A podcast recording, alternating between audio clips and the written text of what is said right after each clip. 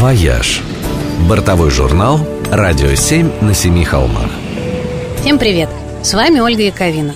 По сравнению с Дели, любой мегаполис мира кажется маленьким и уютным. И дело не в физических размерах. По площади Дели почти в два раза меньше Москвы. Дело в плотности на квадратный метр всего. Одних только памятников мирового значения здесь около шестьдесят тысяч. Форты, храмы, мечети, мавзолеи, дворцы, обсерватории, многим из которых несколько тысяч лет. По сути, Дели – это не один город, а два параллельных мира, новый и старый, которые каким-то образом уживаются в одном здесь и сейчас. Новый Дели строился британцами. Он просторный, с бульварами и променадами, с небоскребами, бизнес-кварталами и полный садов и парков. Когда смотришь на него из открытого бассейна на крыше отеля Leela Palace New Delhi, он расстилается внизу, как зеленое море, и дизайнерский отель возвышается над ним, как башня из слоновой кости. Старый же Дели совсем другой.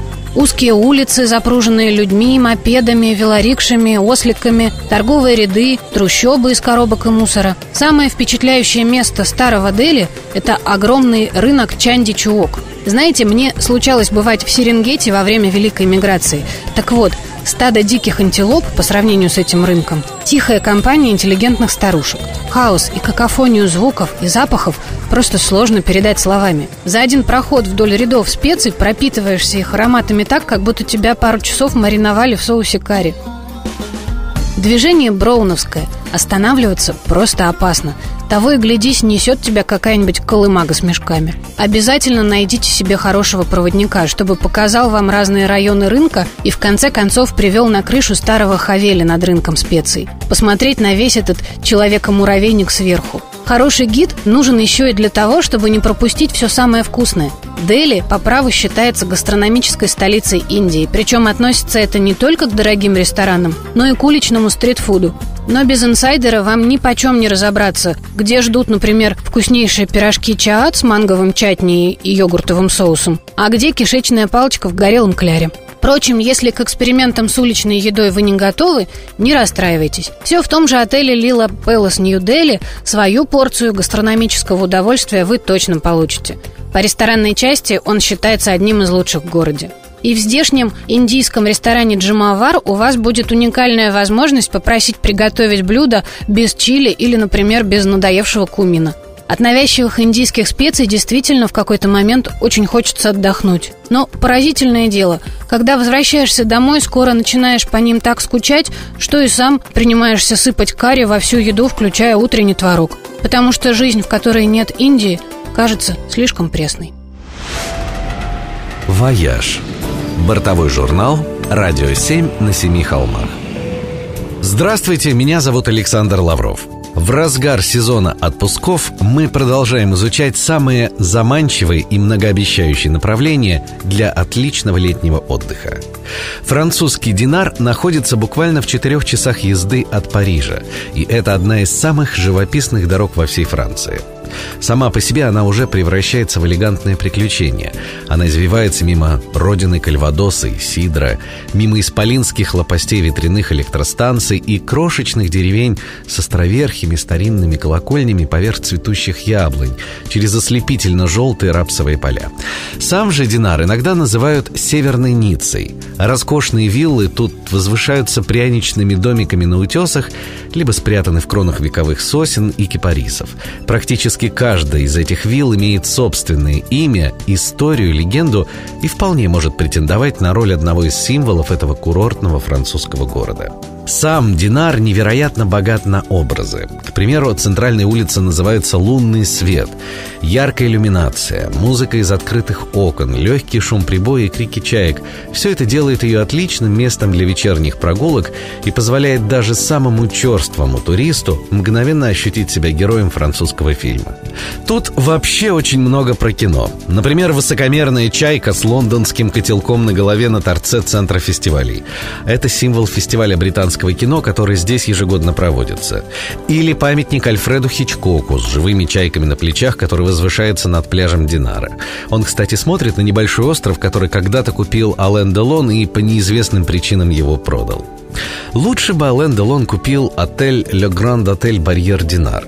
Это еще один роскошный символ этого курортного города. Ресторан при отеле, который называется Blue Bay, славится своими десертами, особенно с десертами с клубникой. Шеф этого ресторана изобрел с десяток уникальных рецептов с этой ягодой. К примеру, шоколадный пирог, на макушке которого в разрезанной надвое ягоде свернут крошечный кусочек настоящей золотой фольги. Впрочем, не все то золото, что блестит. Моим личным кладом и удачей стала находка в сосновом парке прямо на берегу залива. Это неприметная скамейка. Найти эту скамейку можно только совершенно случайно среди замысловатых лабиринтов узких дорожек, скрученных приморским ветром стволов старых сосен и роскошных цветов на каменных кладках старинных стен. Вот именно здесь, на этой скамейке, больше всего тишины и спокойствия. Ровным счетом того, зачем уже более ста лет приезжают в Динар состоятельные французы. Приезжайте и вы. Александр Лавров, Радио семь на семи холмах. Вояж. Бортовой журнал «Радио семь на семи холмах». Здравствуйте, меня зовут Александр Лавров. В разгар сезона отпусков мы продолжаем искать самые необычные идеи для запоминающегося летнего путешествия. И знаете, есть одно очень простое правило путешественника. Для того, чтобы познакомиться с городом поближе, нужно сделать две вещи: заблудиться в нем и попробовать местный фастфуд. Во французском городе Динар это правило не работает. В Динаре категорически невозможно заблудиться. Сам городок два на два метра. В Динаре невозможно заблудиться, но всегда можно спрятаться. Именно за этим приезжают сюда на красивых машинах со всей Франции и приплывают на огромном белом пароме из соседней Англии. Для того, чтобы спрятаться в тишине за игрушечными домиками, на тайных скамейках под массивными соснами с видом на красную лодку и белые паруса.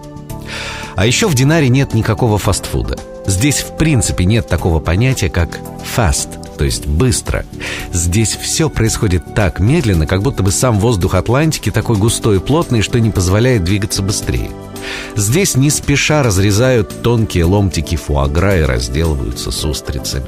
Здесь медленно и церемонно разъезжаются автомобили на узких живописных перекрестках. И кажется, будь у них цилиндры и усы, они бы в этот момент непременно приподнимали шляпы и кланялись друг другу.